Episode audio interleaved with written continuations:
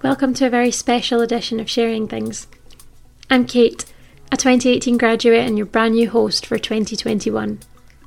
But before we welcome the new year, we have to say goodbye to the old one, and it's complicated. So rather than our usual conversation, we decided to ask past guests about their most memorable objects of 2020. What helped? What will they remember? What made a difference? What did they hold on to as other things fell away?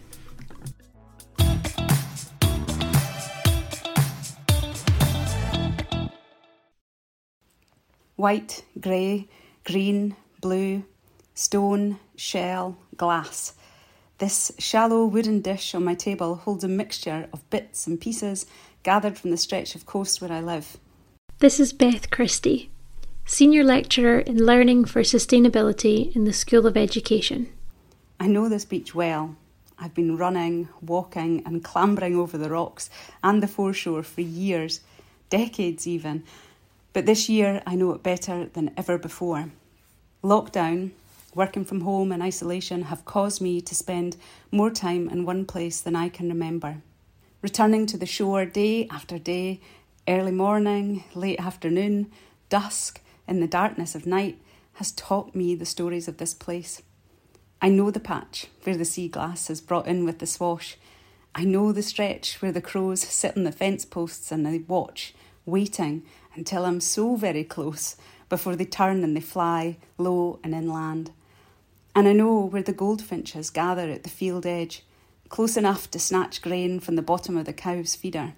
And I've watched whilst the swifts and the swallows arrived in early May, gracing our skies for a few months before returning to Africa when the evenings became cooler. Running these coasts, I've discovered stone chats and knots and caught sight of a sparrowhawk, or was it a merlin? It flew between the dunes fast and sleek and purposeful, and I'm waiting patiently to be able to see it again and know exactly who it is. And lately, it's been the turn of the pink footed geese coming in from the north, Iceland and Greenland, to rest here on the Scottish east coast before leaving in the yellow autumn light, mob handed and loud, letting us know that the days are getting short and winter is just around the corner. But it's not just the wildlife, it's the ground underfoot that I've come to know. It's the composition, the textures, the cambers, and the contours I know the soft sand that gathers around certain rocks, and the burns that track to the shore, and the stretch where the seaweed is buried under a dusting of sand, hidden, just enough that I still smile as my feet bounce on the spongy, forgiving bed of tangled kelp. And why has this been so meaningful to me? Well, when this year has felt devoid of my usual markers of time, commutes and conferences and travel, those ubiquitous structures that bookend days and weeks and months. It's been the changing tide and the strand lines on the shore that have taught me new concepts of time, all driven by natural cycles of sunrises, sunsets, and seasons. And it's been said by Pallasmaa, a Finnish architect, that it's the tactile senses, in my case, the holding of stones and the picking up of glass and shell, that connects us with time and tradition. It's through the impressions of touch that we shake the hands of countless generations. He says, A pebble polished by the waves is pleasurable to the hand, not only because of its formation. A perfect pebble on the palm materializes durations. It's time turned into shape. This shallow wooden dish of stone, shell, and glass, white, grey, blue, green, means so much to me as it represents time time well spent, and importantly, time better understood. When asked to sum up 2020 with one object, I started looking around my flat trying to think about what, in the future, will remind me of this year. This is Catherine Wilson, poet, writer, and arts administrator. I think we've all relearned our homes. They have become schools, offices, nurseries, cinemas, bars, whatever our imagination and floor space could get away with. I sit at my kitchen tables most days next to two huge windows. And early in lockdown, I decided I wanted to decorate them with plants. Despite growing up in the countryside, I've always loved being based in Edinburgh. But during lockdown, I started aching for nature and all its wildness. There's a huge sense of comfort for me in knowing that there's a whole part of this world animals, insects, plants, dirt, and trees that keeps ticking no matter what. The squirrels in the park and flowers between concrete slabs have no inclination of what has been going on, whether that's you missing a bus or a global pandemic. When coming home from one of my daily walks, I saw my local supermarket was selling succulent plants in tiny pots. They were shaped like unicorns, and I bought one on impulse and set it up right next to my desk so that he could peer out into the world for any passers by to see. A couple of weeks later, out for another daily walk, I noticed so many of my neighbours had their own gold horned unicorns, and they were all staring out at each other.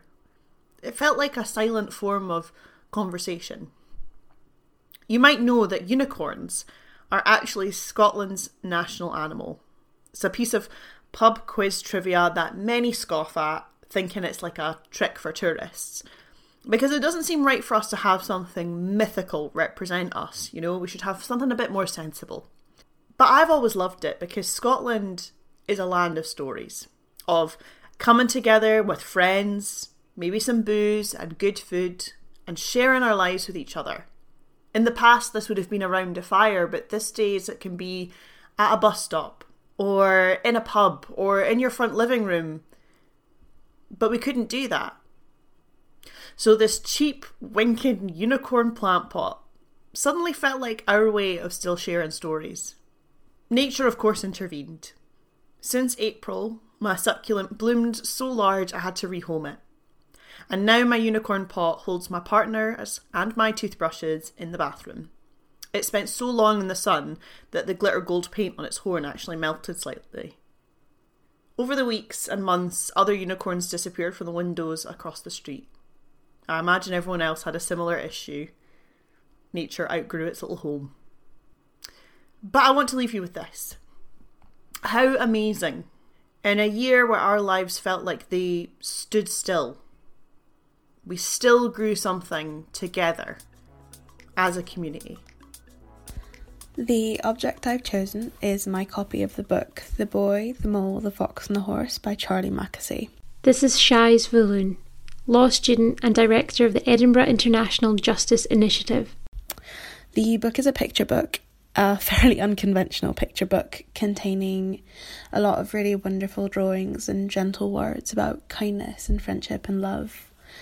Um, I remember the day that I bought it. It was around late February, early March or so. I'd been having a really bad day, and I remember that this was not made much better by the fact that I was feeling quite unsettled. I'd been debating whether or not to return home before a lockdown was inevitably announced, and my mind was a messy and fairly chaotic place. Um, as I always do when I'm having bad days, I did find myself in a bookshop, um, and the book, The Boy, the Mole, the Fox, and the Horse, immediately caught my eye. I always felt like it was calling me from across the bookshelves. Sometimes, I don't know if other people have this, but I feel like books will look at you and they'll beckon so I, I, I call, I listen to the call. Um, I remember picking it up, paging through it a little, and tearing up. And it was then I knew I had to bring it home with me. And it's been with me ever since. It came home with me when I inevitably went home for lockdown, and it returned to Edinburgh with me. And it now sits beautifully displayed on my desk in all its glory. Um, over the past few months, there have been so many moments that have felt hopeless and, and frightening and so many moments where life felt turbulent but also really weirdly static and so frozen um, and it's during those moments of fear and anxiety and, and angst that this book grounded me. It it reminded me not to be as hard on myself as I tend to be and to allow myself to, to be loved and to love other people and to be vulnerable and to appreciate the world and the people around me even when I felt that I couldn't and, and didn't want to do so. Um yeah, it, it provided me with a lot of a lot of support and comfort. Uh, in particular, there's this one page in the book that's my favourite page of the book, and it contains an illustration of the four friends the boy, the mole, the fox, and the horse, upon whom the book is based, walking through the woods. And it's captioned, Sometimes, said the horse, sometimes what asked the boy, sometimes just getting up and carrying on is brave and magnificent. And that's what it feels like nowadays. It feels like getting up in the morning is such a task and getting work done from home is such a task. But doing that is what Charlie says. It's it's brave and magnificent and it's what's going to get us through. And the light is at the end of the tunnel now. So that is you know, that reminder is needed. And those words have stuck with me and I'm I'm sure they'll stick with me for a long time to come. And I hope that they will with anyone else who gets the book too. So my object for 2020 um, is a bit of a weird one. This is Max Sanderson, The Guardian's lead producer in audio. Probably needs a bit of a backstory, and the object itself is my wetsuit.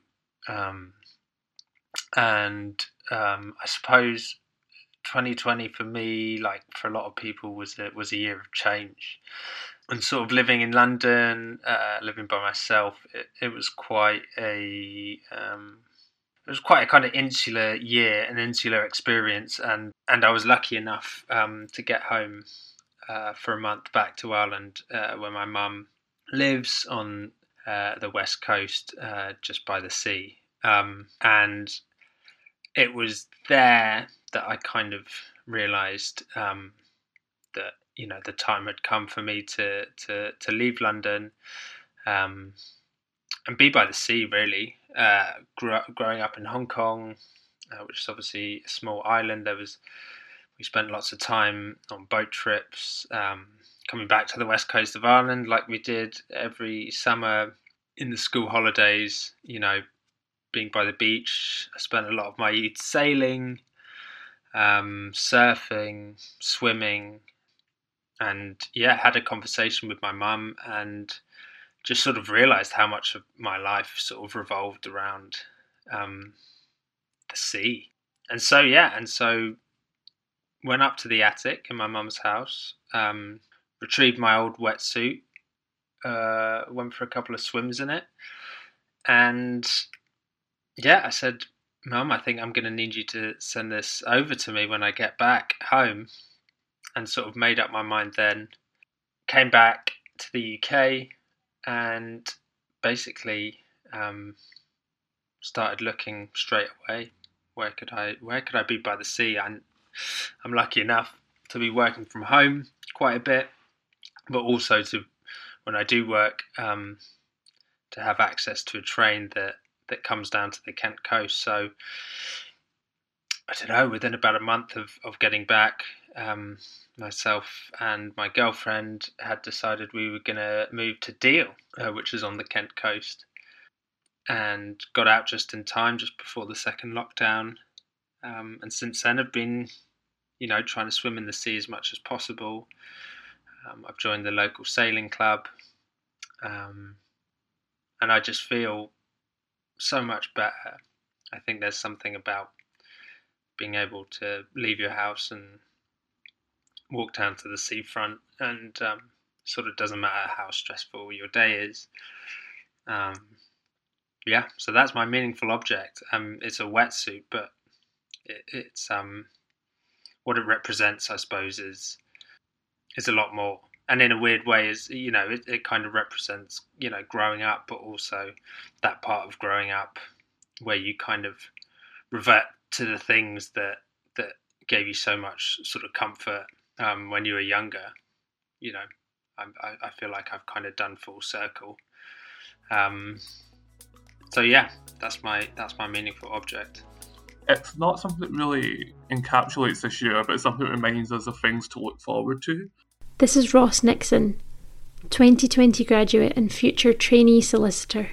Um, on my wall and on every wall I bring it around all my flats, is a picture that was taken in 2017 by the fantastic photographer uh, Mihaela Bodlovic.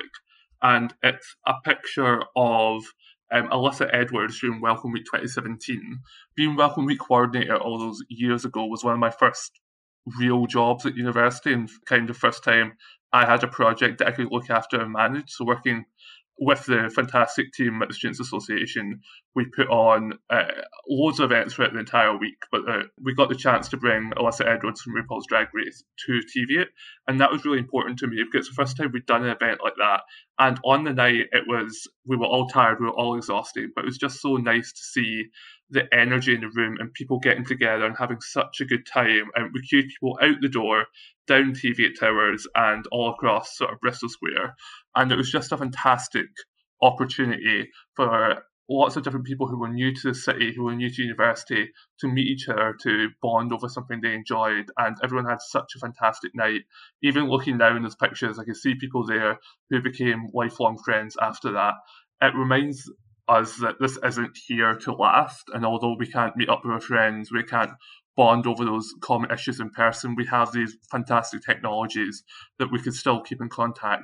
And we all get Zoom exhausted, we all get that experience. But one time we will be able to go back to Teviot, to these event spaces, and have a good time and meet people and just celebrate what Edinburgh is, what the University of Edinburgh, what Welcome Week, what our degrees have meant for us. Um, I didn't get to graduate this year. Our graduations were unfortunately cancelled. And the biggest thing on my mind right now is being able to get back together and seeing all my friends where we worked four or five years towards these degrees and finally have that celebration and have that um, ability to recognize the hard, hard work we've put in and celebrate our successes. So the thing I've chosen isn't so much to uh, remember this year, but it's to remember to think about what's coming and what we can get back to. Um, and that's not to say that this year has been awful. So there's so many things this year that being forced to slow down has forced me to consider, whether it's um, looking after myself, whether it's choosing time and planning more effectively, whether it's maybe getting healthy eating or physical exercise, the ability to slow down and stop going 100 miles an hour all the time has been so valuable. But I do miss seeing people. I miss the events. I miss everyone around George Square campus, King's buildings, uh, and I miss seeing people. So I'm so excited to get back to that. And the end of my year, that's what I'm focusing on. What's to come. So my meaningful object of 2020 is my A mug. This is Amalia Sortland, 2020 graduate and former host of Sharing Things. So it has this big A in the front, which is the first letter of my first name, and then it has black and gold detailing around it. It's ceramic and it's quite big, and it's definitely very, very nice to look at. So I was gifted this mug by two friends on my 22nd birthday last year, so that was 2019, and I've been using it daily ever since. And my birthday is in the summer, and I remember this day so clearly because Edinburgh was starting to get ready for the fringe. Can you imagine? And my friends and I had brunch and then walked around in the meadows where there was a fair. And I remember after that, we went to the cinema and we watched Booksmart, which is an amazing movie. And then we got drinks in Tollcross. This was also the day before I started working on sharing things with the alumni department. So the first time I ever used this mug was on my first day at this job. And I remember feeling very warm and happy on this day. And I guess this is also the feeling that drinking coffee from this mug gives me too. Especially now that going to bars, the fringe, going into an office for work, and Edinburgh in general feels like a very distant dream to me. It's been a very treasured object ever since Corona happened and I left Edinburgh, and I used it all throughout lockdown and will continue to do so as long as it stays in one piece, I'm imagining. Not only does it remind me of Edinburgh, it also reminds me of the life that I lived there and my friends who I sadly haven't seen for a while. 2020 has been such a weird year. I think we can all agree on that, with lots of unexpected turns. And where I am now is so far from where I thought I would be at this point. But there's something about using this mug that makes me feel connected to something that feels constant and that is all the memories of Edinburgh and the feelings I get when I think about them. And because I'm a huge coffee drinker, the experience of drinking coffee just becomes a whole lot nicer because of all of these connotations. So yeah, that is that's my meaningful object of 2020. My memorable item of lockdown is a dog.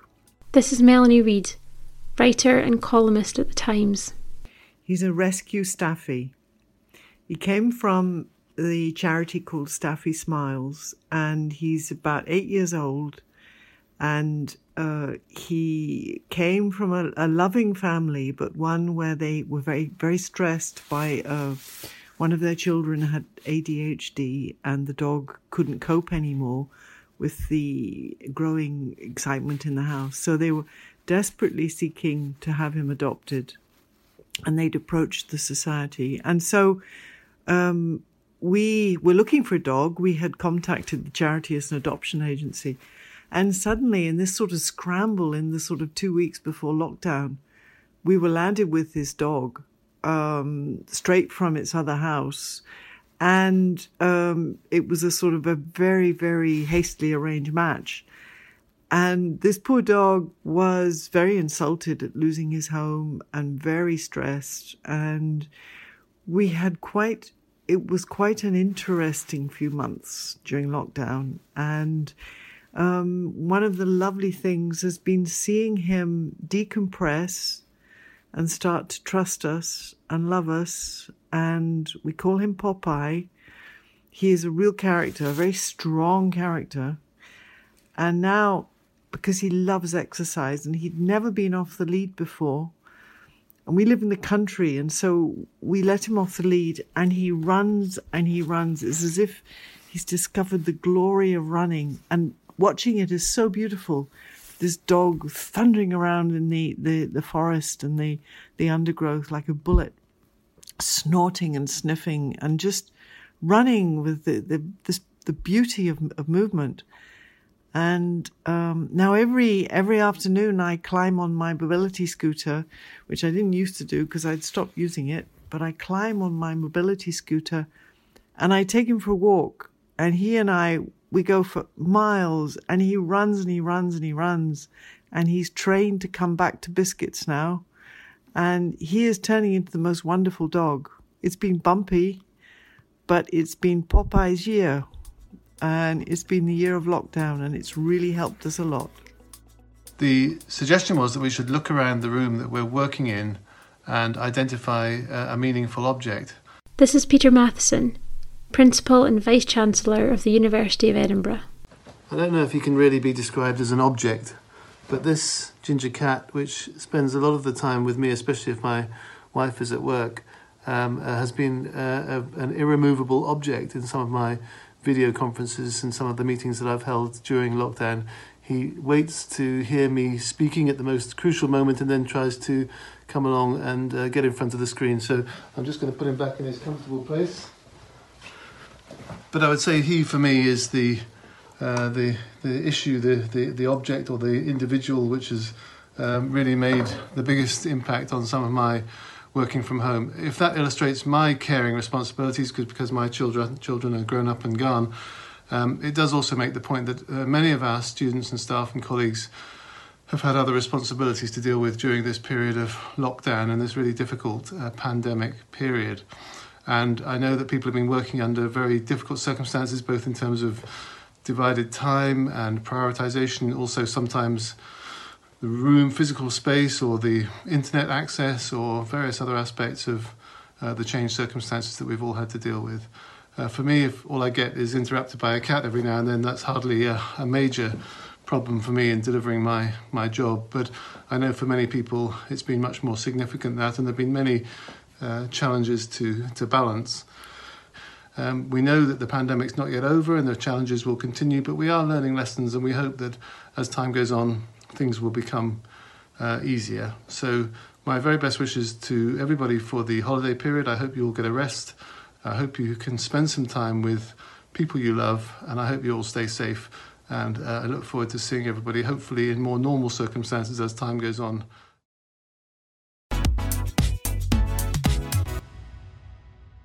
Thank you for listening. There will be more past guests and more 2020 objects in our next special episode.